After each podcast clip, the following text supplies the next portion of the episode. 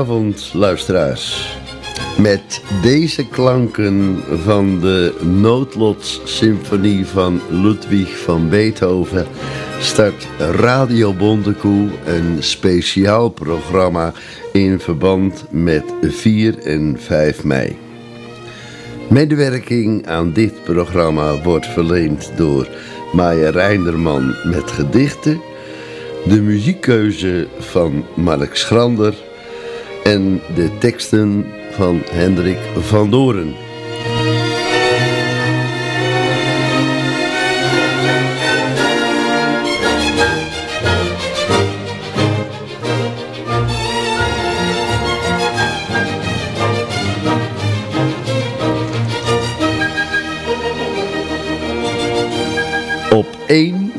De gedenktekens in Horen namelijk bij de G.J. Henningstraat, staat een monument waarop de tekst is gebuiteld.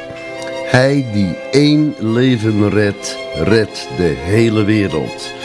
En dat komt uit de Joodse Talmud.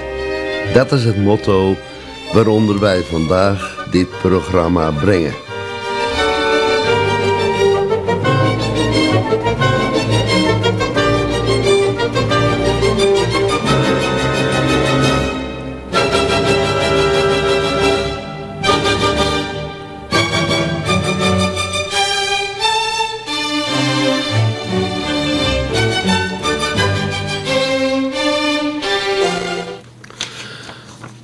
Vandaag herdenken en gedenken wij de Tweede Wereldoorlog en alle slachtoffers die toen hun leven moesten verliezen.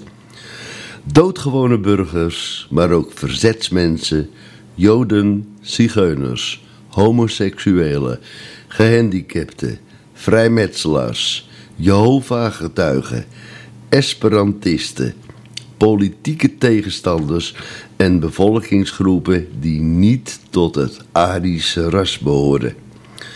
Miljoenen mensen zijn gedood door bewuste fusillades, door bombardementen, door ontberingen, martelingen en vergassing in concentratiekampen, door represailles, door de Silbertannenmoorden, onder andere dokter Wijtema in Westwoud. Al die mensen herdenken en gedenken wij vandaag. Wij drieën hier in de studio zijn dankbaar dat wij leven in een vrije wereld en dat dit live programma mogen en kunnen maken. Ik ga naar Maya voor een eerste gedicht. En dat gedicht is van Bertus Aafjes en het heeft de titel De Laatste Brief. De wereld scheen vol lichtere geluiden en een soldaat sliep op zijn overjas. Hij droomde lachend dat het vrede was, omdat in zijn droom een klok ging luiden. Er viel een vogel die geen vogel was, niet ver van hem tussen de kruiden. En hij werd niet meer wakker, want het gras werd rood en ieder weet wat dat beduidde. Het regende en woei. Toen het herbegon, achter de grijze lijn der horizon, het bulderen, goedmoedig, der kanonnen. Maar uit zijn jas, terwijl hij liggen bleef, bevrijdde zich het laatste wat hij schreef. Liefste, de oorlog is nog niet begonnen.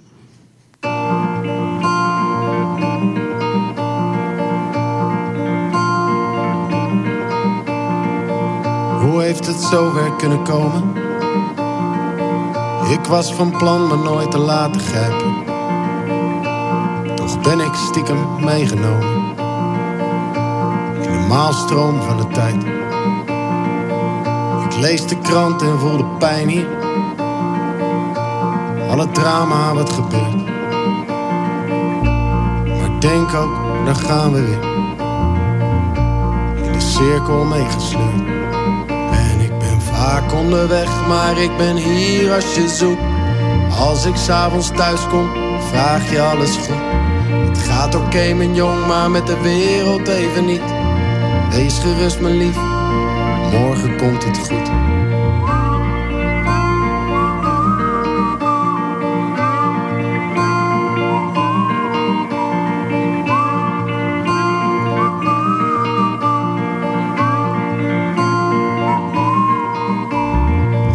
Wereld losgaat, hoor dan wat ik zeg.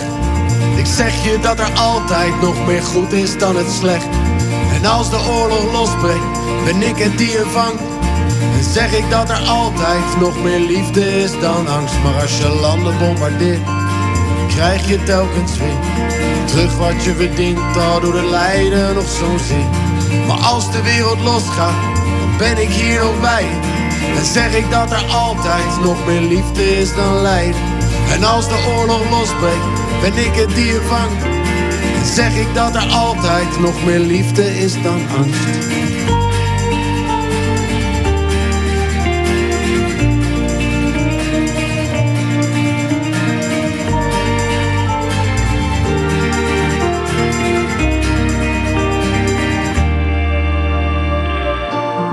Krantenkoppen schreeuwen crisis.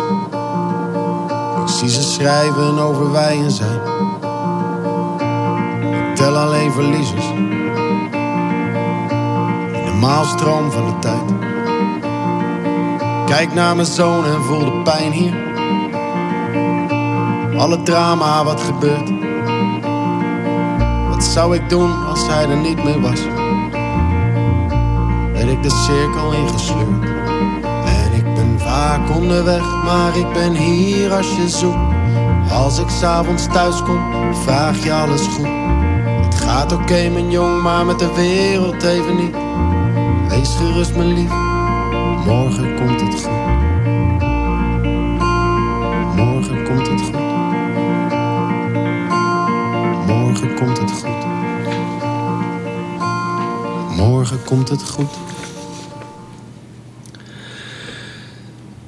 Vergis me heus niet als ik zeg dat 80 jaar geleden Wereldoorlog 2 is begonnen.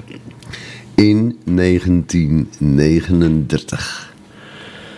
Maar hoe kwam het zover? Daarom een stukje geschiedenis. Een geschiedenis die gebaseerd is op feiten, maar die ook bezien moet worden vanuit het standpunt dat de schuld niet per se vanuit één hoek komt. De overwinnaars van de Grote Oorlog, later Wereldoorlog 1 genoemd, in 1918 met Frankrijk, Engeland en de VS, hebben mede de kiem gelegd voor Wereldoorlog 2. Duitsland werd vernederd en dat zette haatgevoelens aan. Herstelbetalingen en het afstaan van het Rijnland het Saarland en de Duitse koloniën sloegen diepe wonden. Een van die velen die dat niet kon verkroppen was Adolf Hitler. Hij ageerde door een politieke partij op te richten. Zijn ideeën werden geaccepteerd en zijn aanhang groeide. Na verkiezingen in de jaren 30 werd hij regeringsleider, die zich ontwikkelde tot een dictator. Alles op basis van zijn boek Mein Kampf, waarin hij de theorie onthulde van één zuiver ras, namelijk het Arische. De brand in het gebouw van de Rijksdag in 1933 was voor Hitler het handvat dat hij nodig had en dat hij schaamteloos gebruikte. De Nederlander Marinus van der Lubbe werd de zondebok bijgestaan. sorry. Bijgestaan door lieden die in hem de beste leider zagen, ging Adolf Hitler steeds verder. Als hij ergens een tegenstander zag, werd hij opgeruimd. Zoals in 1934 toen hij de SA opruimde in de nacht van de lange messen. Of in 1938 toen de Joden het slachtoffer werden tijdens de Kristalnacht. Zijn idee van een groot Duits rijk had hij gezien bij Napoleon. In navolging daarvan droomde hij van een duizendjarig rijk. En het begon heel subtiel.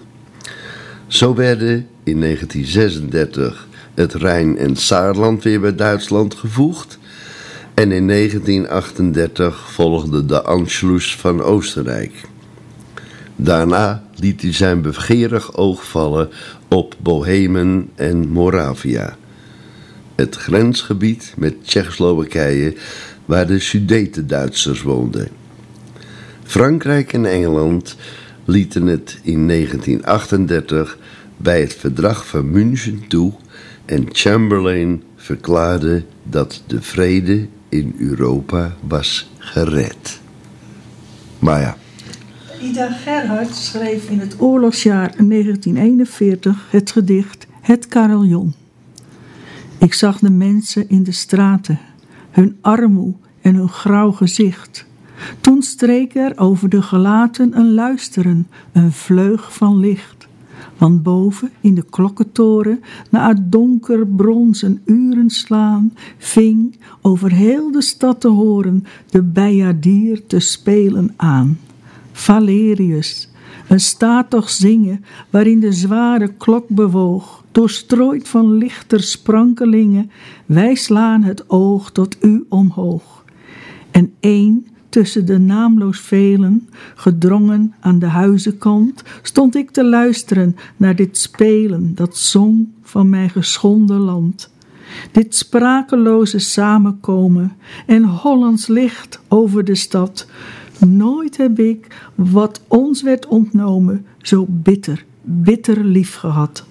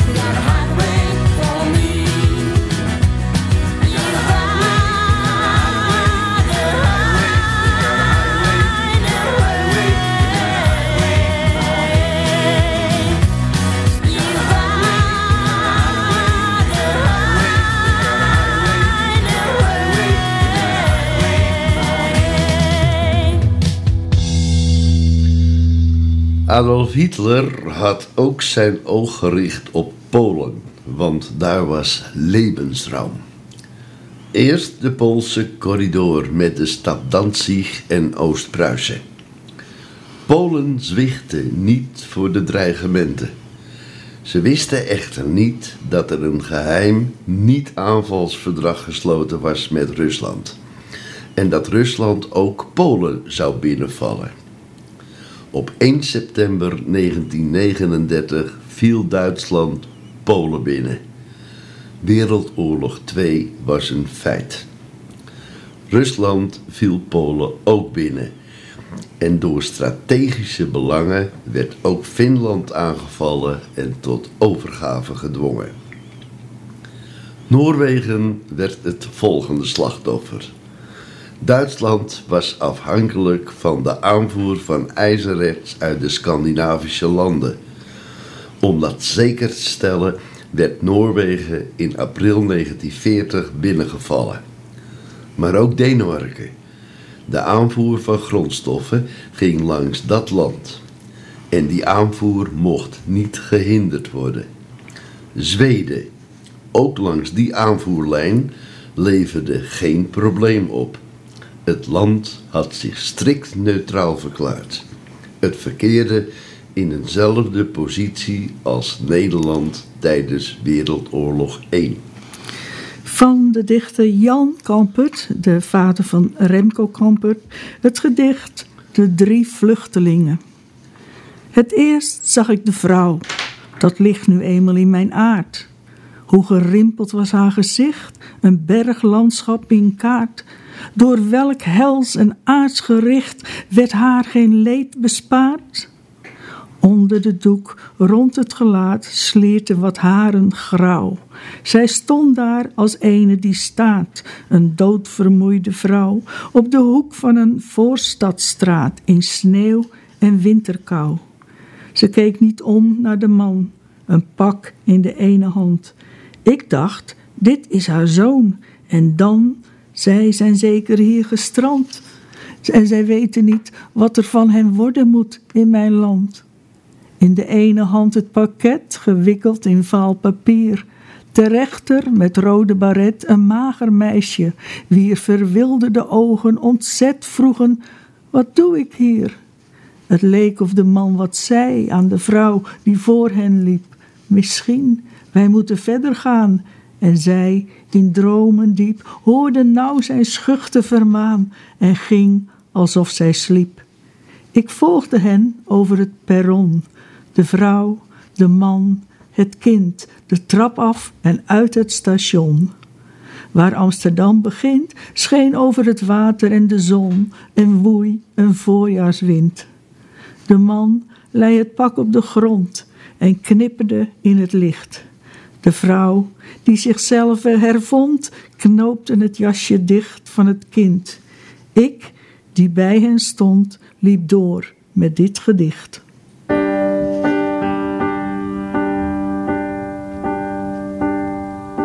De dwaze moeders op het plein, wier kinderen verduisterd zijn. En die nog steeds de jaren door roepen om gehoor.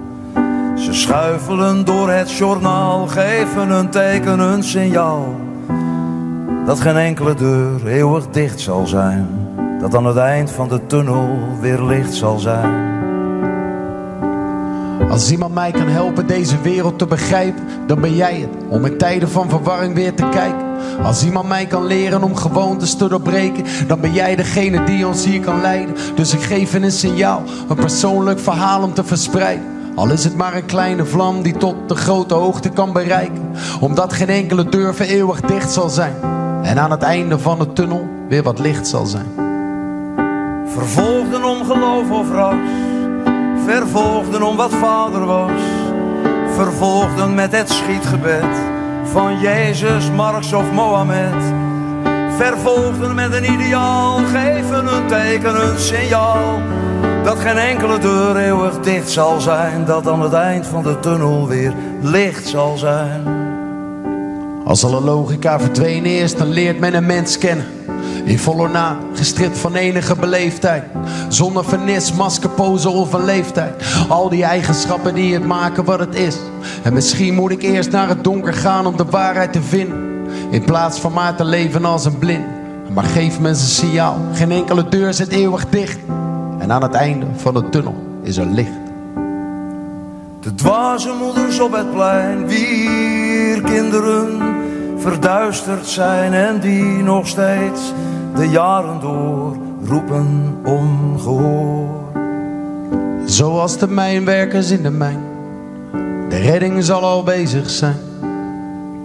De anderen zijn hulp gaan halen. Het wachten is op. De signalen.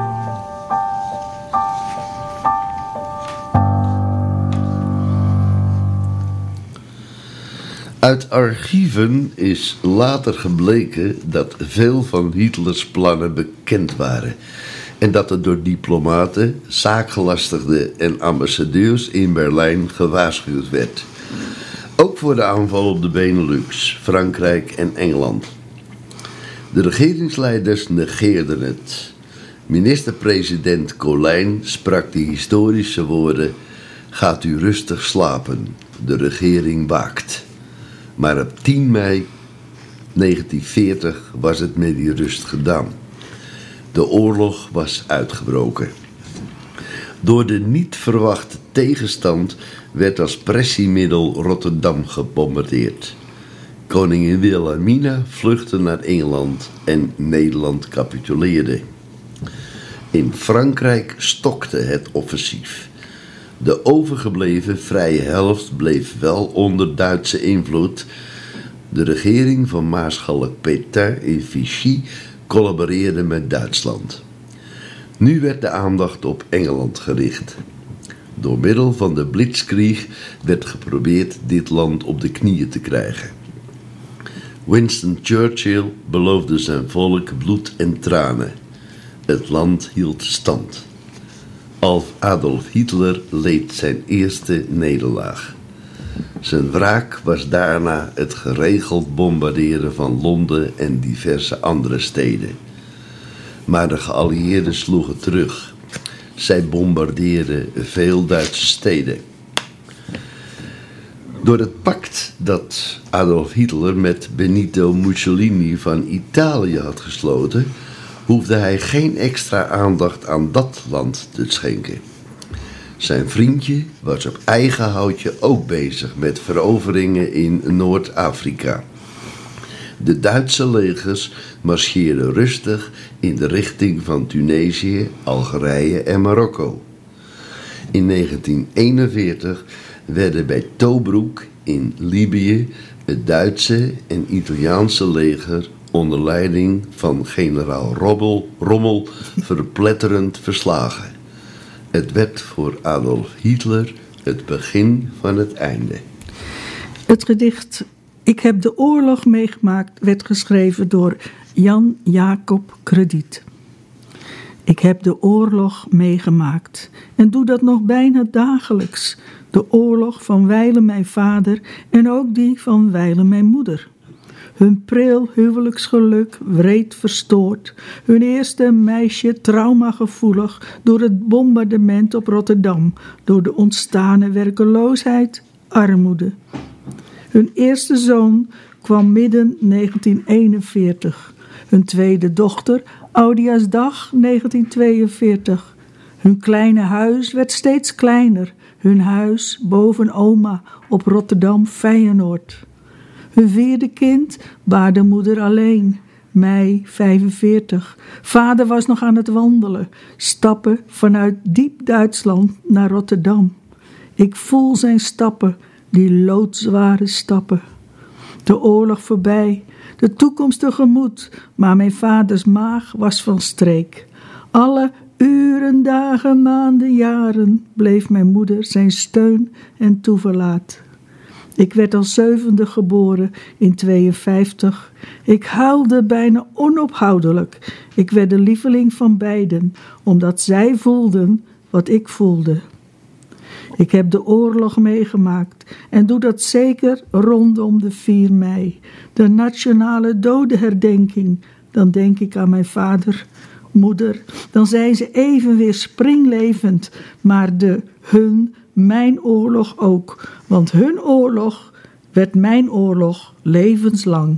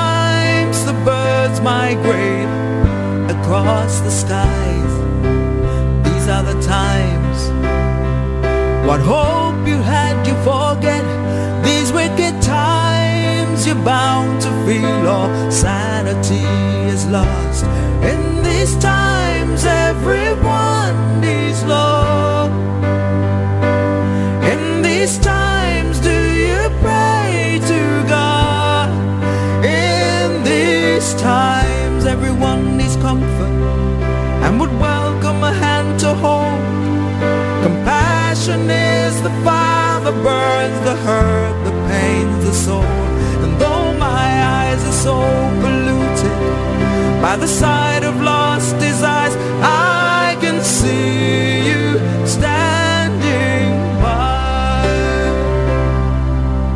This is my fear. The distance will come between us, and it could mean nothing, nothing to get from here to there.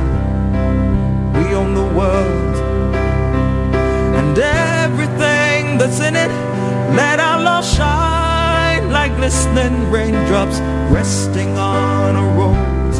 In these times, celebrate our Lord.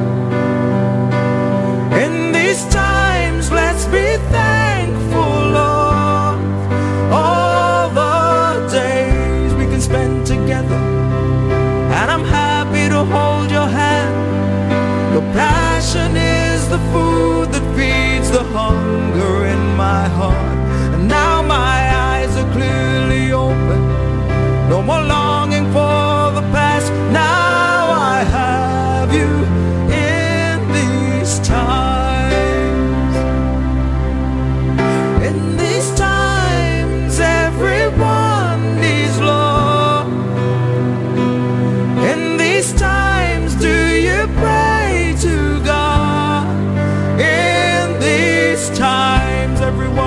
comfort and would welcome a hand to hold. Your passion is the fire that burns the hurt, the pains, the soul. And though my eyes are so polluted by the sight of lost desires, good to have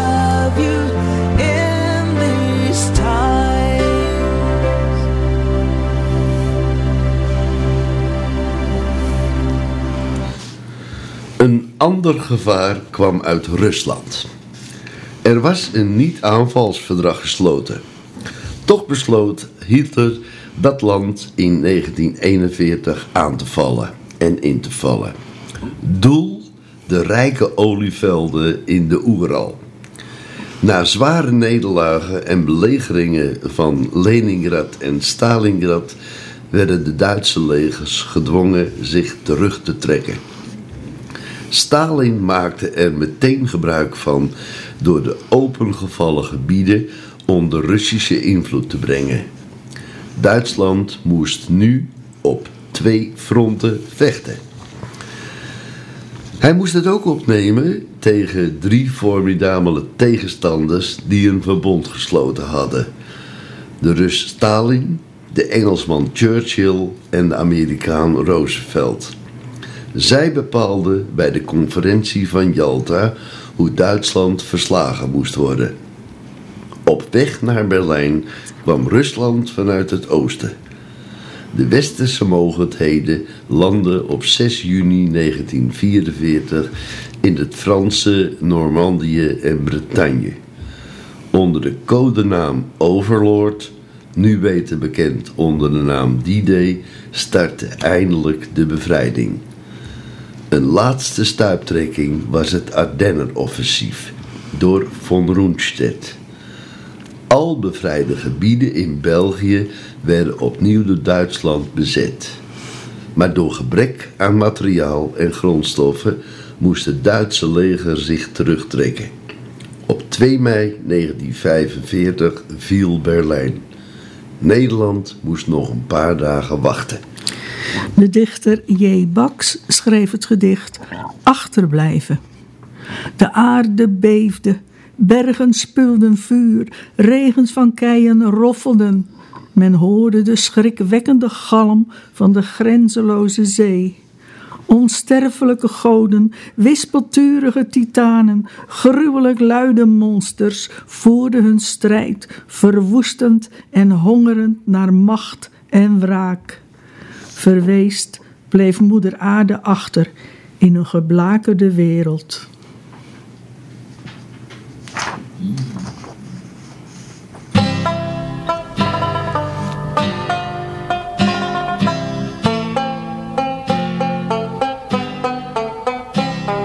Soldiers who want to be heroes number practically zero, but there are millions to be civilians.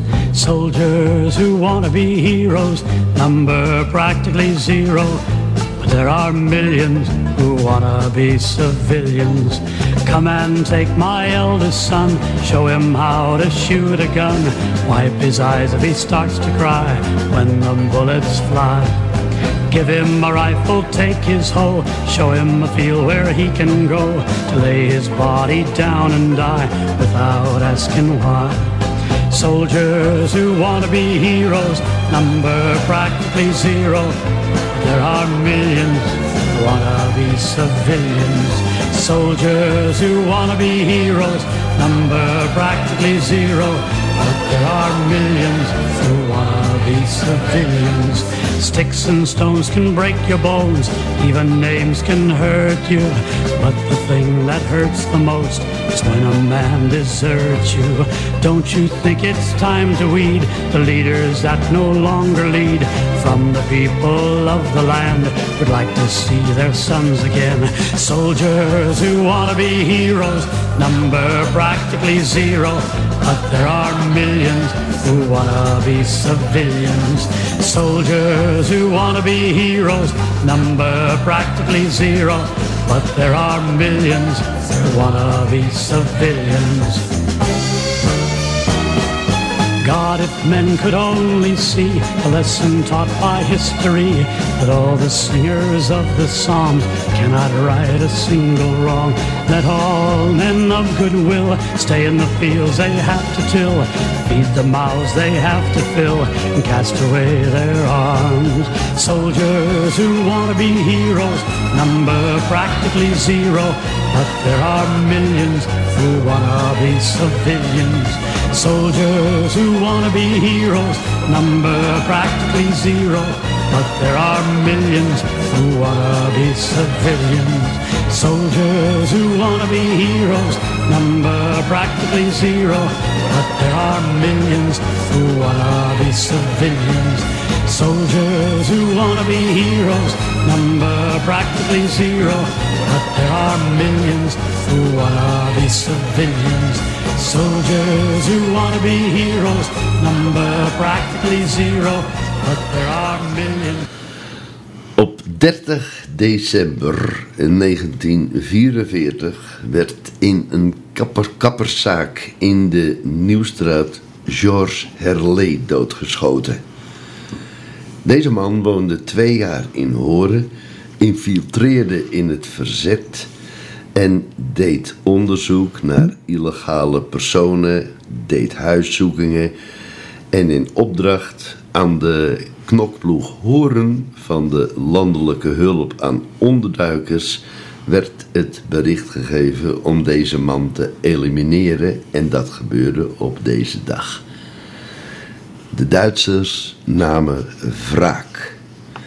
Op 4 januari 1945 werden vanuit het huis van bewaring vijf mensen die daar gevangen zaten en als verzetstrijders, als infiltranten, als mensen beschouwd die tegen het regime waren, naar Horen gebracht om gefusilleerd te worden. Bij de Westerdijk, zeg maar zo'n beetje ter hoogte van de huidige Park Schouwburg, moesten zij uit de auto en moesten zij hun laatste loop doen naar de plek waar ze gefusilleerd zijn, moesten, zouden worden. Op de Westerdijk, ter herinnering daaraan, werden monumentjes geplaatst bij de laatste weg die zij liepen. Het eerste monumentje, en al deze monumentjes zijn gemaakt onder de, titels, onder de titel De Vier Handen, werden ze gemaakt en ontworpen door Truus Menger. En bij al die gedicht, bij al die handjes, bij, al dat, eh, bij elk van deze handen werd een gedicht geplaatst door, geschreven door Margreet van Horen. Het eerste handje staat bij de Westerdijk, bij de Schouwburg. En dat heet afscheid. Tranen maken mijn wangen nat. Mijn gevoelens zijn leeg. Mijn gedachten vol. Ik moet afscheid nemen, maar ik weet niet hoe. Ik ben bang. Ik ben moe.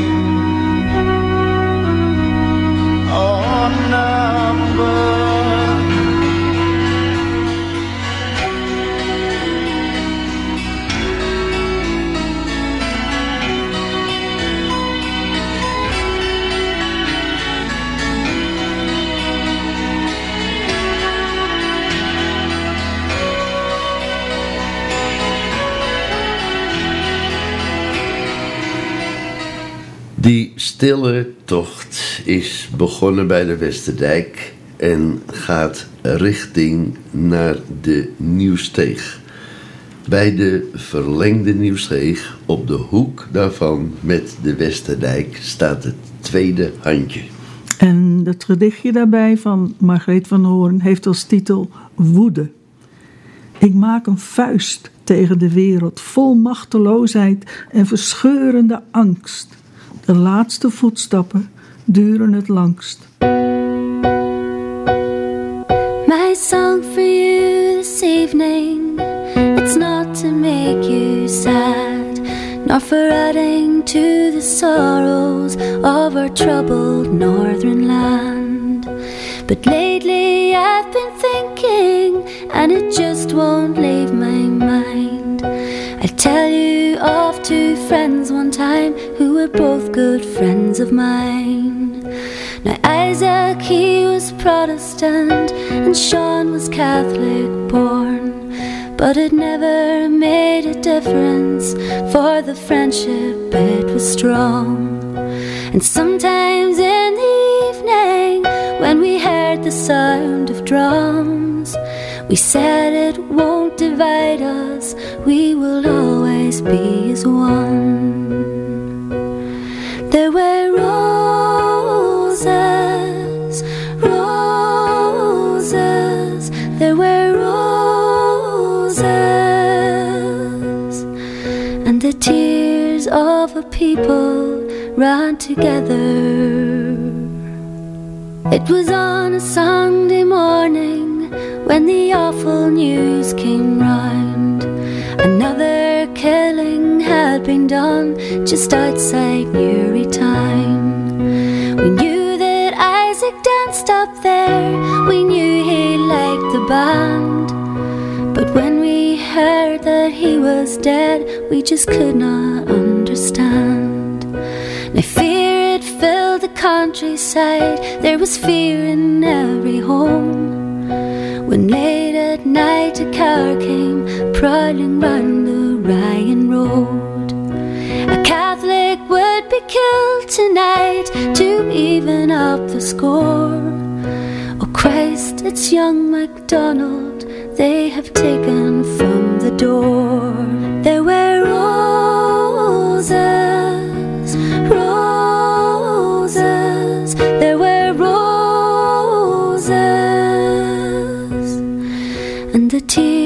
all the people run together.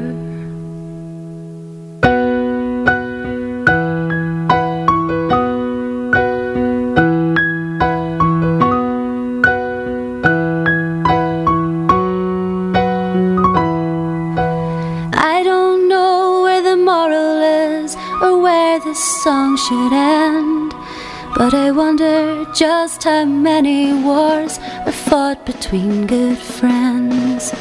And those who give the orders are not the ones to die. It's Scott and young MacDonald and the likes of you and I. There were roses, roses, there were roses,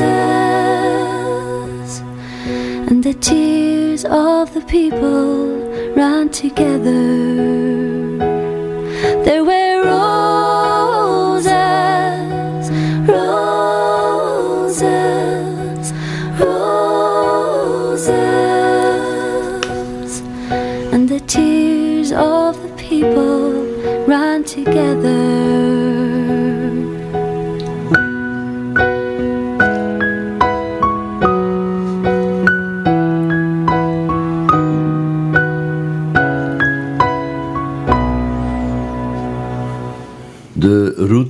Die die vijf mannen moesten lopen, wordt nu gelopen door vele anderen ter herdenking daaraan.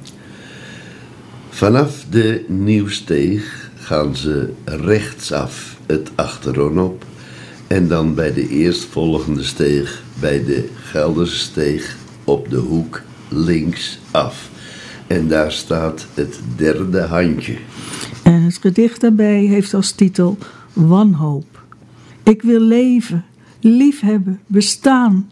Ik ben jong, alles ligt nog open. Waarom, oh waarom mag ik niet meer hopen?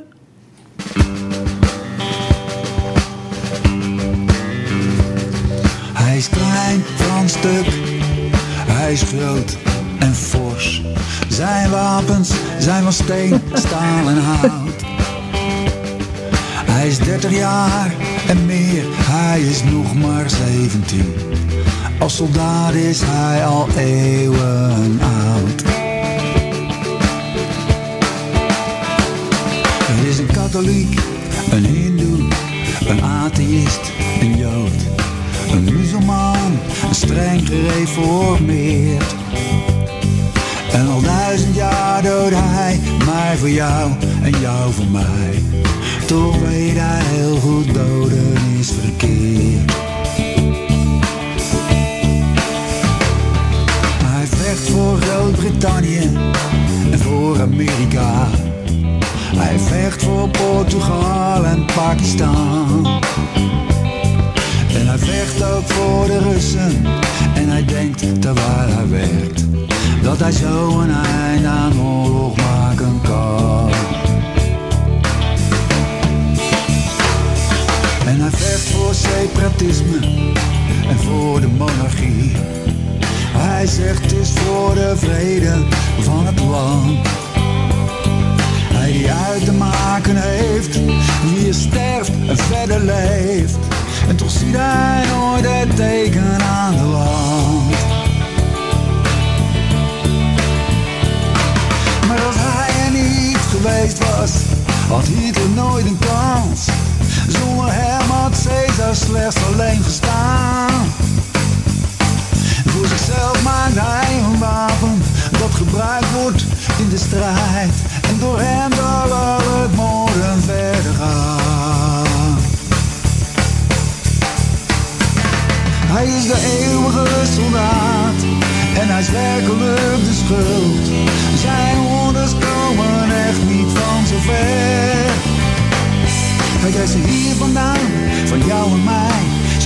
Leiders, dat zijn wij. Zo maken wij geen eind aan.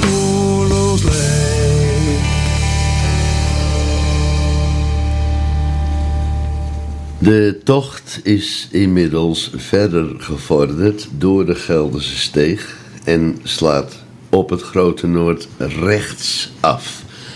Ter hoogte eh, van de katholieke kerk, de koepelkerk op het Grote Noord, staat het vierde handje. En het gedicht daarbij heeft als titel Steun. Leg je hand maar over mijn hand. Hou me vast, geef me kracht. Blijf bij me in wanhoop en eenzaamheid tot het is volbracht. Dicen los viejos que en este país hubo una guerra y en los Españas que guardan aún el rencor de viejas deudas. Dicen los viejos que este país necesita palo largo y mano dura para evitar lo peor. Pero yo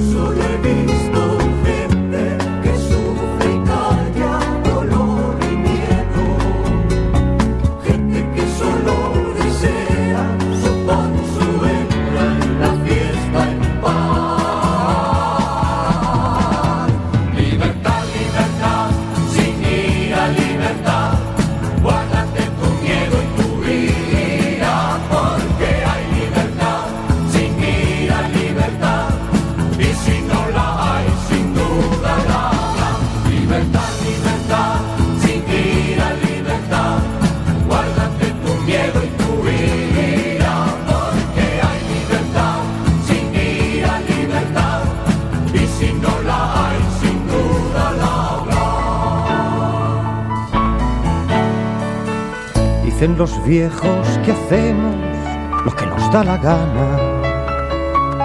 Y no es posible que así pueda haber gobierno que gobierne nada. Dicen los viejos que no se nos dé rienda suelta, que todos aquí llevamos la violencia flor de piel. Pero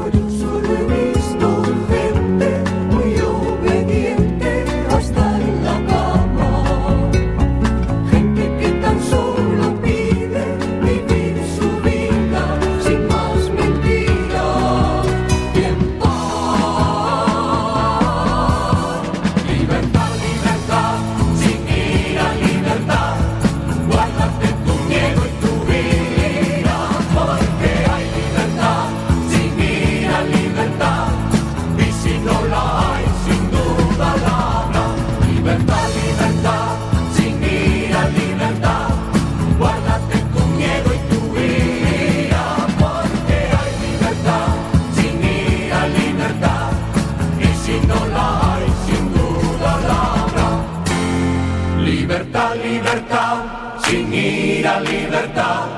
Guárdate tu miedo y tu ira, porque hay libertad, sin ira, libertad. Y si no la hay, sin duda la habrá. Libertad,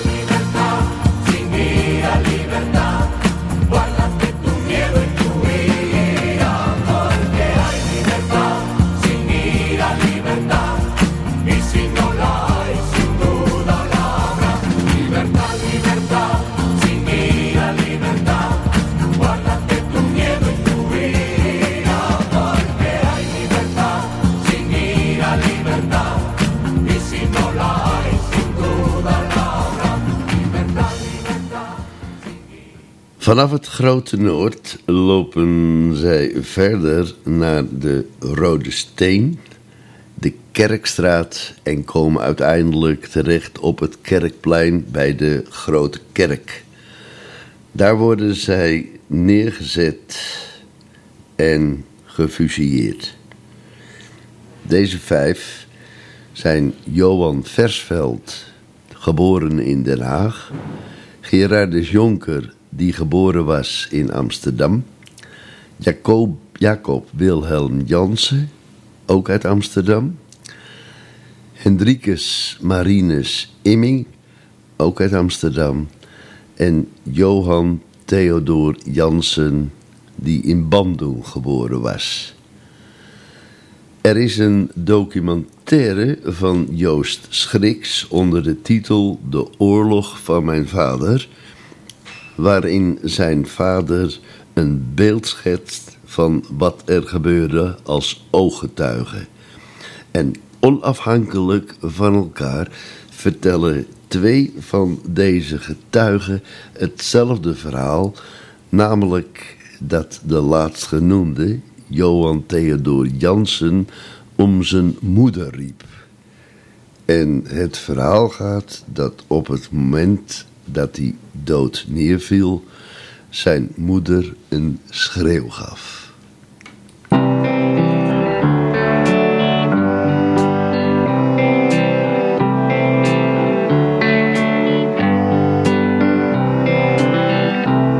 Ik heb je gekend. Ik weet wie je was. Elk seizoen gezicht dat je had. Toen je won, was ik bij je. Ik heb je gezien. Soms dronken van leugens, soms zo wild als een kind.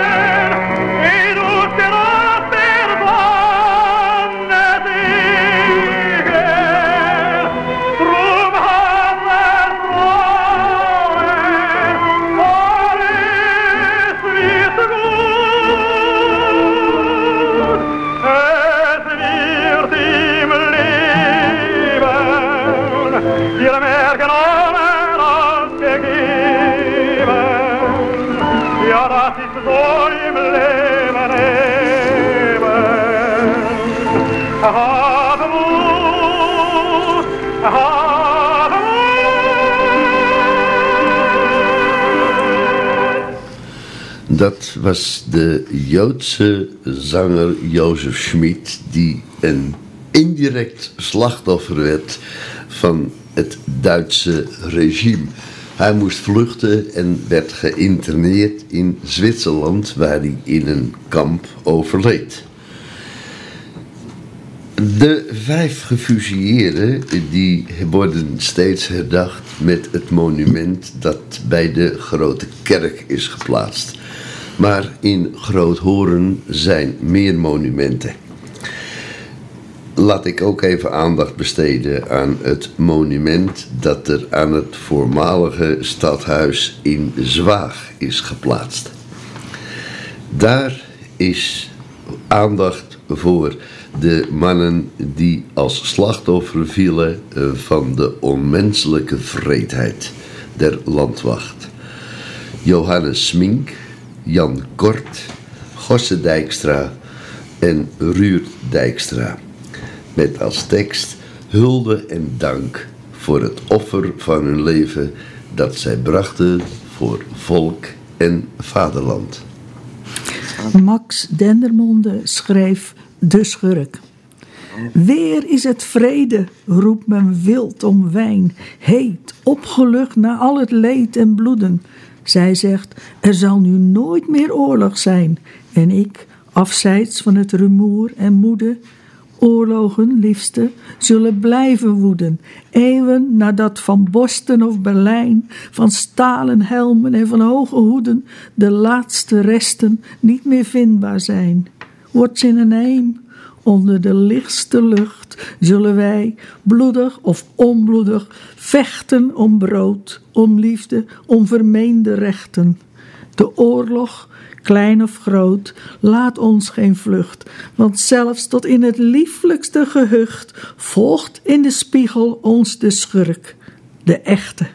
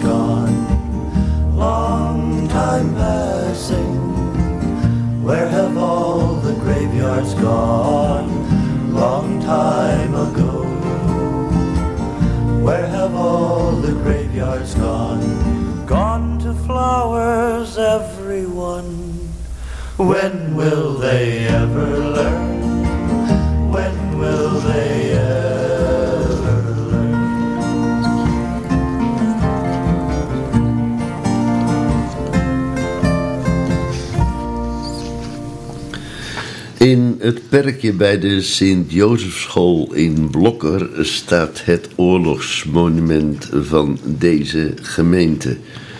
Een stenen zuil met daarop de tekst Den Vaderland getrouwen.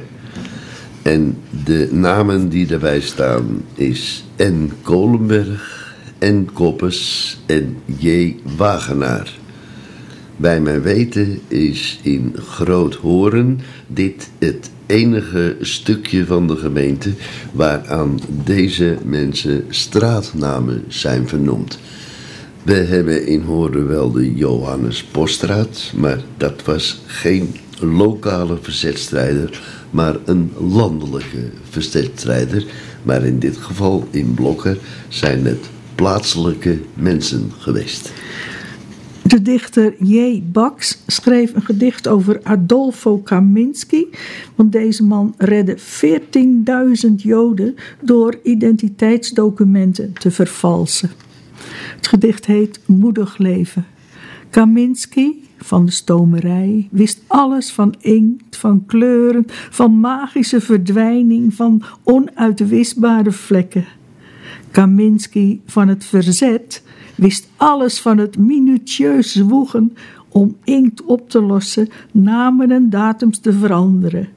Kaminski van stomerij naar verzet, magier van het eerste uur, dag en nacht gebogen om levens te redden, zijn moedige leven lang.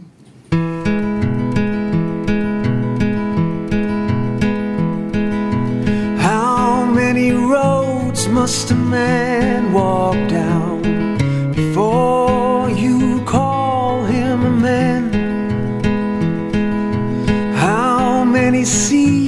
must a white dove sail before she sleeps in the sand? How many times must the cannonballs fly before they're forever banned? The answer, my friend, is blowing in the wind. The answer is blowing in the wind.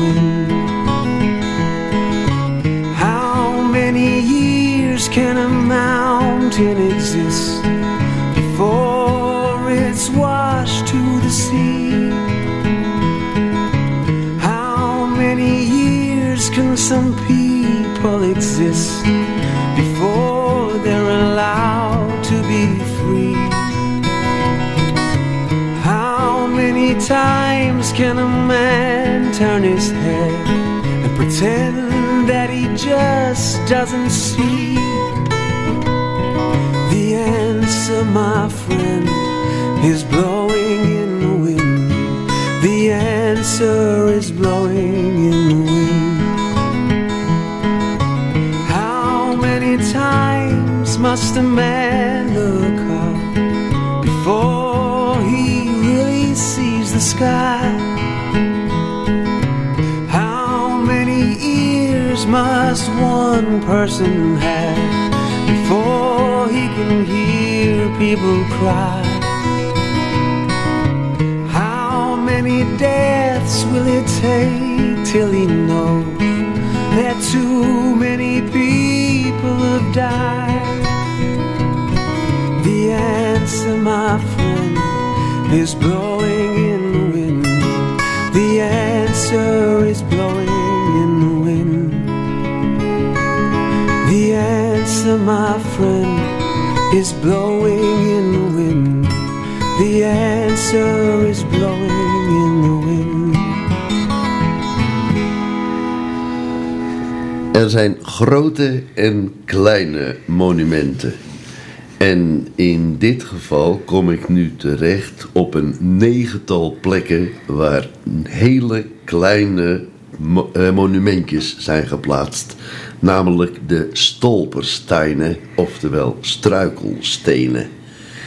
Het zijn messingplaatjes die in de straat zijn neergelegd op de plekken waar Joodse mensen hebben gewoond die weggevoerd zijn.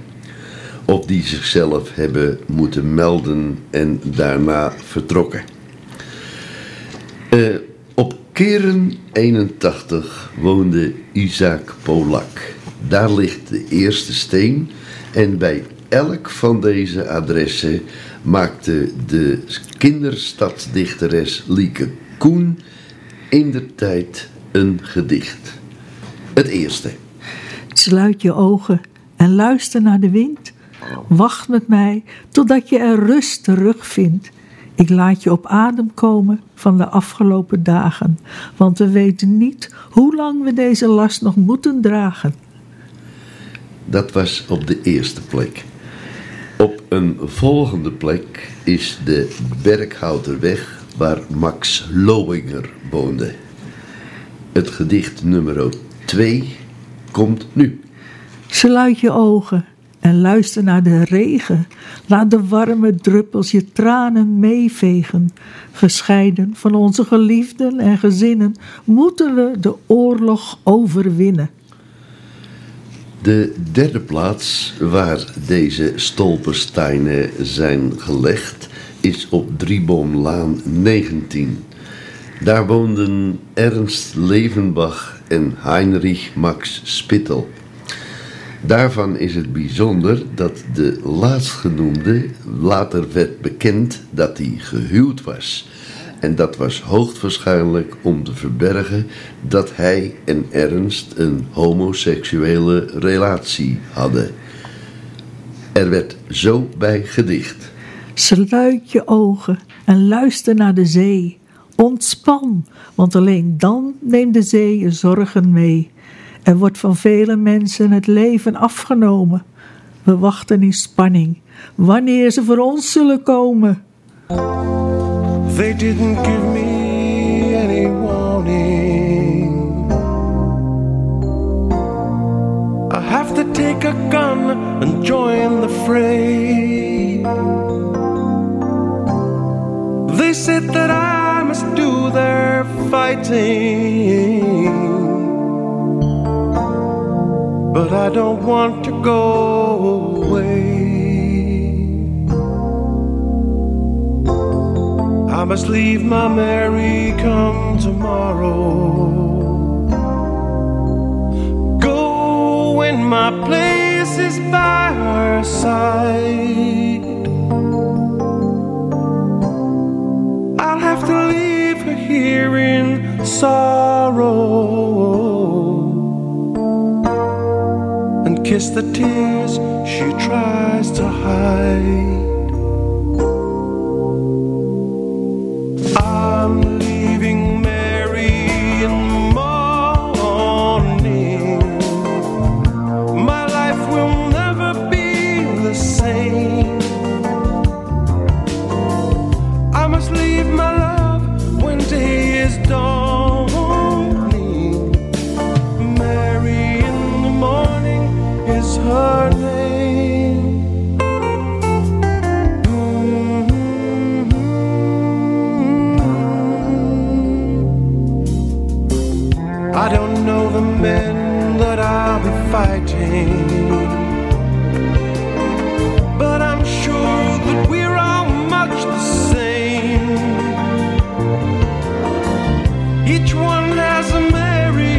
In the morning that he may never see again.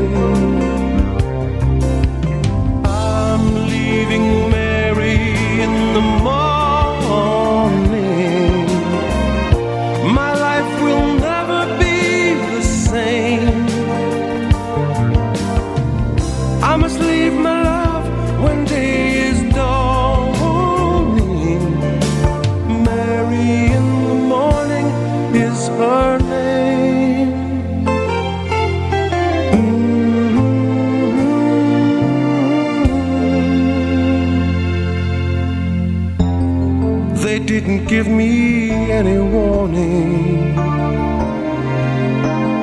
I have to take a gun and join the fray. They said that I must do their fighting. But I don't want to go away.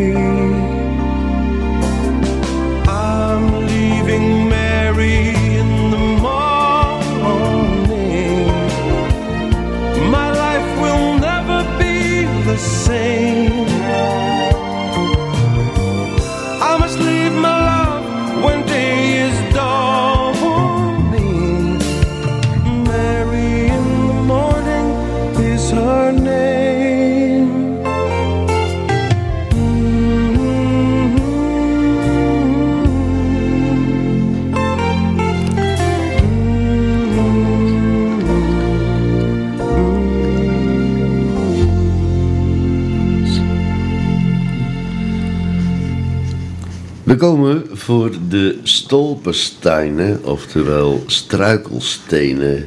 En u moet er niet denken dat u er echt overheen struikelt hoor. Ze liggen heel mooi in het vlak. Maar je moet echt goed kijken om te weten waar ze zijn. Het zijn plaatjes, messingplaatjes met de namen erin van ongeveer, ja ik schat het zo'n beetje 10 bij 10. Op de Beatrixlaan, nummer 3. Tijdens de bezetting heette deze straat Parklaan, omdat namen van leden van het Koninklijk Huis verboden waren. Daar woonden Louis en Cato Achterribbe en hun zootje, zoontje Hans. Gedicht nummer 4 van Lieke. Sluit je ogen en luister naar de fluisterende stemmen. Laat het je allerergste woede temmen. Elke dag wordt ons verteld wat we moeten doen. We worden behandeld als slaven zonder enkel fatsoen. Op Grote Oost 77 woonde Alexander Polak. Gedicht nummer 5. Sluit je ogen en luister naar de kreukende bladzij uit je boek.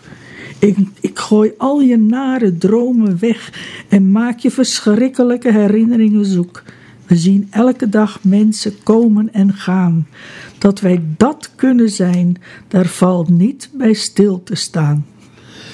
En op de gedempte turfhaven nummer 9, en tegenwoordig is dat ook 7 rood, woonde Frisia Nora Benima. Gedicht nummer 6. Sluit je ogen en luister naar de lege schelpen van het strand. In moeilijke tijden help ik je en kiezen we samen de goede kant. De dagen kruipen veel te draag voorbij, wachtend op het verzet, want die staat aan onze zij.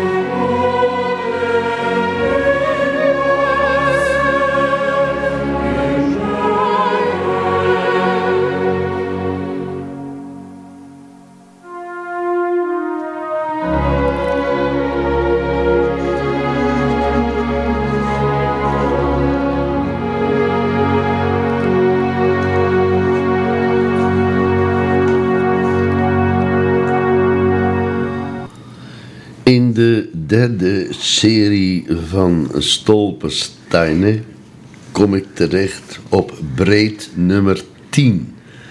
Daar woonden Louisa en David Trompetter. En aan de hand daarvan kom ik terecht bij het dagboekje Horen in de verdrukking van mevrouw Kerkmeijer de Recht. Zij schrijft namelijk op 20 april met de trein van 18 over 12 zijn de Joden vertrokken naar Amsterdam. En verder, wij kwamen langs het huis van Trompetter op het Breed. Het is verzegeld, dat wil zeggen, er zit een papier met stempel over de voordeur geplakt. Ze hebben maar een heel klein beetje mee mogen nemen. De rest van hun inboedel wordt er op een goede dag uitgehaald en dat gaat naar het roergebied, zegt men. In ieder geval gaat het weg. Ik neem dit als voorbeeld. Het is bij alle Joden natuurlijk zo. De Jodinnen die met een christen getrouwd zijn, behoeven nog niet weg. Over dit adres dichte Lieke. Sluit je ogen en luister naar de bomen. De ritselende blaadjes laten je dapperheid terugkomen. Ondanks angst, paniek, vervlogen dromen en wensen heerst er vechtlust onder onze sterke mensen. Op het Grote Noord 77 woonden drie Joodse mensen en er zijn maar twee plaatjes, twee stolpersteinen. Leonardus, de zoon, en Sarah, zijn moeder, zijn vader Abraham overleefde en keerde naar Horen terug. Gedicht nummer 8. Sluit je ogen en luister naar de zenuwachtige voeten. De voeten van mensen die niet weten waar ze heen moeten. Er is geen plek meer waar je veilig kan leven. En het is geen optie om de moed op te geven. En tenslotte op het negende adres in Horen, de Italiaanse zeedijk 46. Daar woonden David en vrouwtje Polak en hun zoontje Heiman David. Gedicht 9. Sluit je ogen en luister naar mij. We zijn verlost, we zijn weer vrij. Helaas hebben vele mensen deze vrijheid niet meer meegemaakt. Rust zacht. Wat jullie toen is overkomen, is dat wat ons nu nog steeds diep raakt.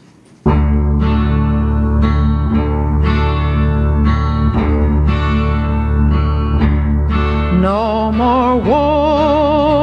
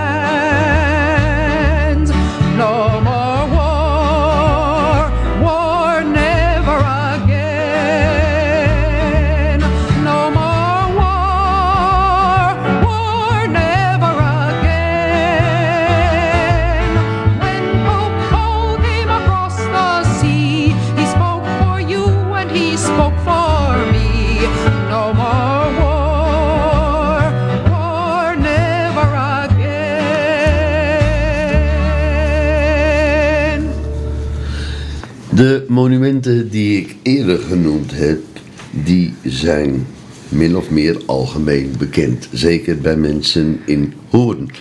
Maar er zijn er meer waar ik toch even nog aandacht voor wil besteden. En die genoemd mogen, nee, moeten worden. Op de Italiaanse zeedijk 122 is een gedenksteen geplaatst met de tekst Deze steen weent vanuit de muur. En die is geplaatst op de plek waar de Hoornse, de Hoornse synagoge heeft gestaan. Verder is er in de Nieuwsteeg aan de rand van, of aan de wand van het voormalige stadhuis een plaquette geplaatst met alle namen van degenen die tijdens 4045 zijn omgekomen. En verder is er een monument geplaatst op de hoek van de Westerdijk en de Gelderse Steeg. Een vliegeniersmonument. En dat is geplaatst door als herinnering dat er twee vliegtuigen met elkaar in botsing kwamen boven horen. Daarbij vielen een aantal slachtoffers, zowel onder de burgerbevolking als onder de bemanning van het vliegtuig. Ook bij deze monumenten worden bloemen neergelegd. Poëzie van Mobar, dodenherdenking. Eigenlijk denk je er iedere dag wel eens aan. Een moment van stilte dat even oneindig lijkt. Heimwee naar toen het anders was. Degenen waar je van hield nog leefden. Maar op 4 mei gaat het om de doden uit een oorlog. De gesneuvelden die voor de vrijheid streden. Met een toekomst voor de boeg herdenken wij de helden in het heden. Ze hadden allemaal familieleden die zonder hen achterbleven. Zelf moesten strijden voor het leven, hard werken om te overleven. En geliefden, getrouwd of ongehuwd, in vriendschap en in liefde samen, terwijl het droeve hart gebroken werd, onschuld vermoord in druipend bloed. Het blijft ook gewoon maar verder gaan. Oorlog, geweld en agressie zijn van alle tijden. Het begint soms met een woord, een handgemeen, en het eindigt met het eeuwig lijden.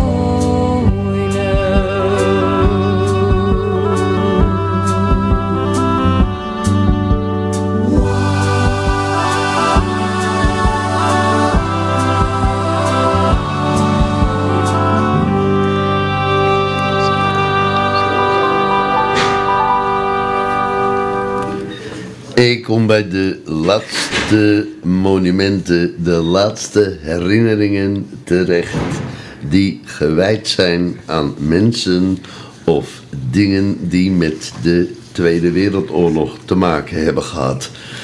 Als eerste is er een plaquette op het Grote Oost nummer 6, het Drechterlandhuis. Daar was de ortscommandantoer gevestigd en in het achterhuis waren de dames Aafdel en Diel van Vliet woonachtig die daar Joden verborgen hielden. Ja, maar zij werden verraden en ze werden weggevoerd. Een andere plaquette die is in de Margrietschool en die is in de Johan Meschertstraat. Daar is een plaquette geplaatst in de school ter nagedachtenis aan de heer A. van den Berg, die daar onderwijzer was en die ook viel als slachtoffer van zijn menslievendheid en in een concentratiekamp overleed. En dan de laatste plaquette, en dat is de allernieuwste die ik niet eens wist en dat ik vorige week te horen kreeg, namelijk een plaquette die geplaatst is op Kleine Oost 22. Kleine Oost 22, daar was Post Poddy gevestigd. Dat was een illegale telefooncentrale. En als u die wilt bekijken, dan moet u niet kijken op Kleine Oost 22. Ja, het klinkt nu zeer verwarrend, maar op Kleine Oost 32. Want de nummering op het Kleine Oost is inmiddels veranderd. Dus op 32 vindt u die plaquette waarin staat Vanaf de zomer van 44 tot na de bevrijding was de verbindingsdienst van de binnenlandse strijdkrachten in dit pand gevestigd. Postdistrict 3 Poddy. Tot dan bevond de afluisterpost zich in de woning boven de tegenovergelegen Oosterpoort. Twintig mensen onderhielden in ploegendiensten de contacten met het verzet in de regio en andere districten. Onder andere met de afwerpterreinen voor de wapendroppings in de streek. Jo Ipega, schuilnaam Jasper, had de leiding. De geluiddichte en geïsoleerde bijkeuken was slechts via een luik in het portaal en een ondergrondse gang bereikbaar. En op deze plaquette is ook een foto geëtst waarop Marie Ipenga Brouwer te zien is. Ramses Nasser schreef een mooie dag om stilte te verscheuren. Oud-strijders staan te beven aan de kant, de blikken op zwart-wit en het gebeurt. Gewoon omdat het kan, omdat één man. Het is de wet van Nederland. Bij ons moet alles vroeg of laat een keer gebeuren, dus dan ook dit. Elk een zoekt naar het licht als hamsters in een bak met open deuren. Ik heb vandaag mijn oorlogsland herdacht en struikel voort in volle ongeremdheid, zozeer bevrijd dat ik een kind vertrap. Vlak voor mijn voeten valt een hoogbejaarde in zijn soldatenpak. Hij huilt, ik kijk. Waar alles mag, is ieder vogel vrij.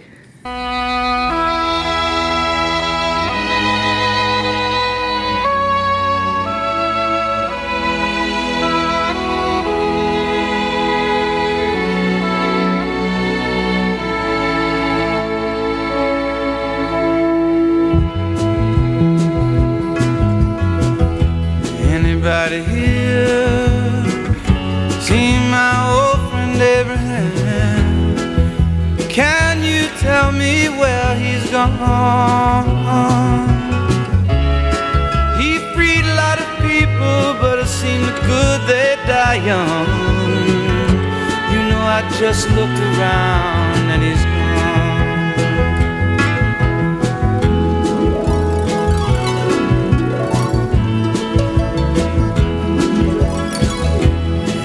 nobody here. See my old friend John. Can you tell me where he's gone? He freed a lot of people, but it seemed the good they die young. I just looked around and he's gone.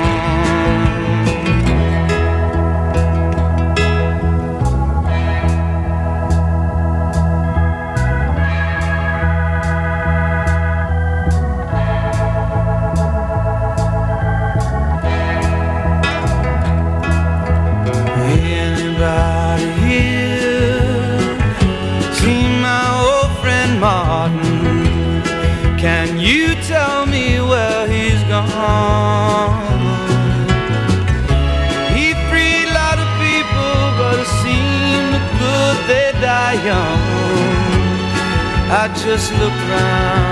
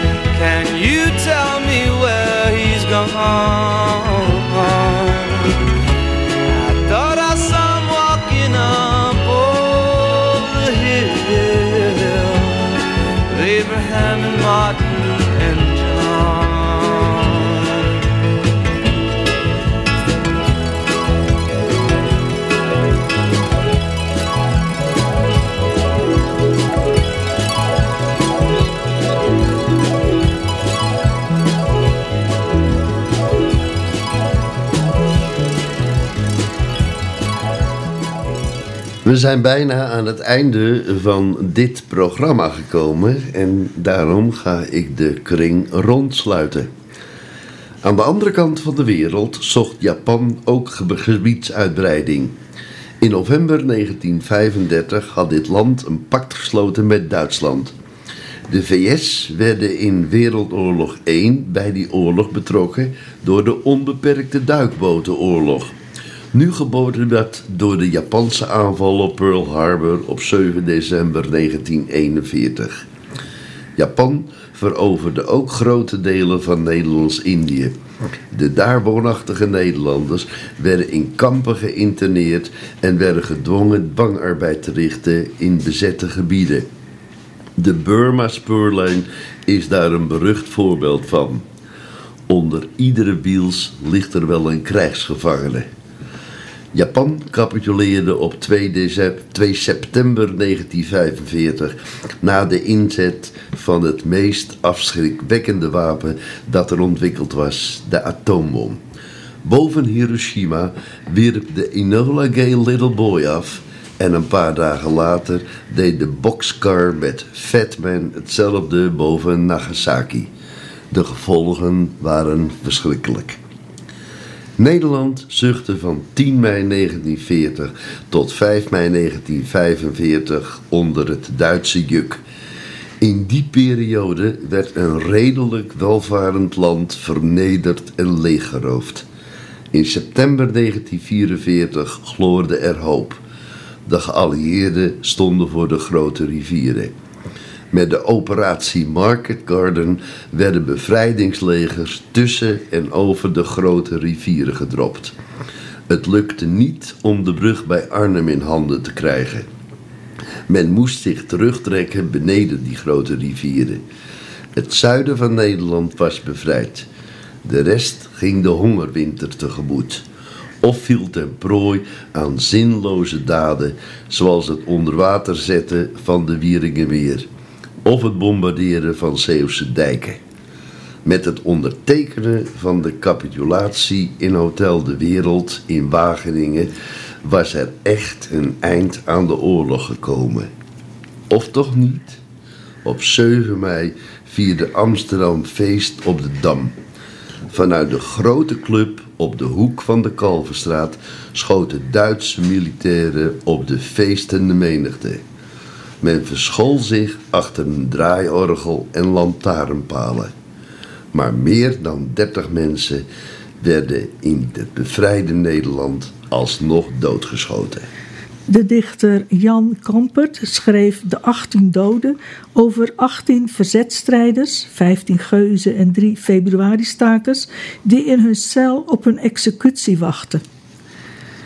De 18 doden. Een cel is maar 2 meter lang en nauw 2 meter breed. Wel kleiner nog is het stukje grond dat ik nu nog niet weet, maar waar ik naamloos rusten zal, mijn makkers bovendien. Wij waren achttien in getal, geen zal de avond zien.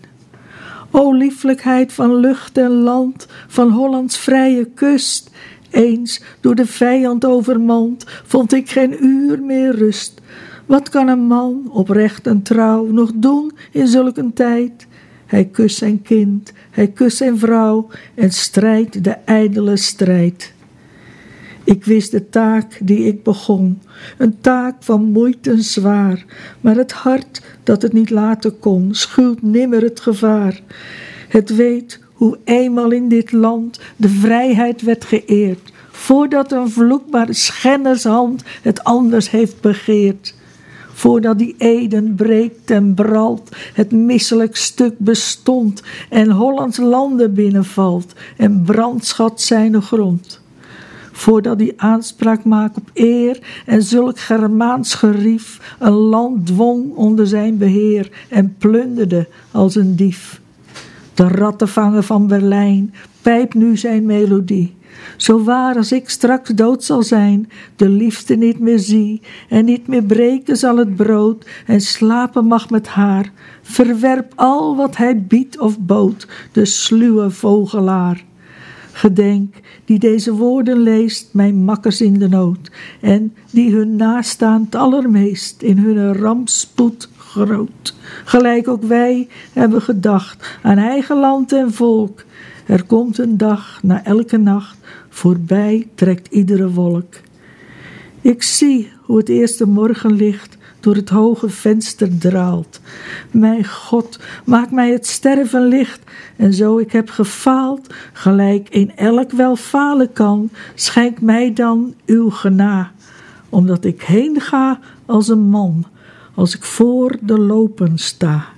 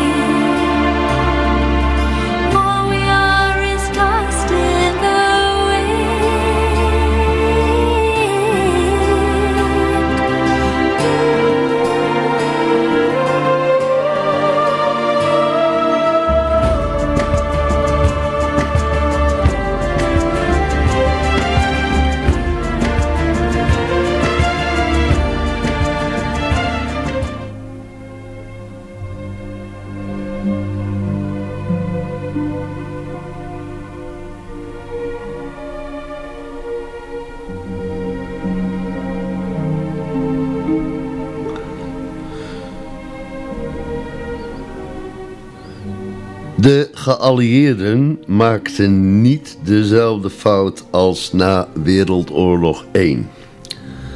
Al in februari 1945 kwamen ze bij elkaar tijdens de conferentie van Yalta. Daar werden de eerste aanzetten gegeven ten aanzien van het verdelen van de invloedssferen. Ook over de hulp die gegeven moest worden aan de getroffen landen, inclusief Duitsland. Het Marshallplan vloeide daaruit voort.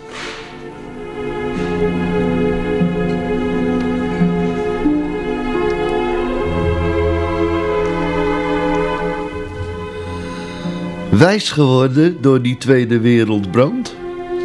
Sinds half 1945 zijn er tot nu toe en tot en met nu over de hele wereld oorlogsconflicten geweest. Ze hebben gelukkig nooit geleid tot een allesomvattende wereldoorlog. Wij drieën leven in een vredig land waarin heel veel mogelijk is. De vrijheid van meningsuiting staat hoog in het vaandel. Daardoor konden wij dit programma maken.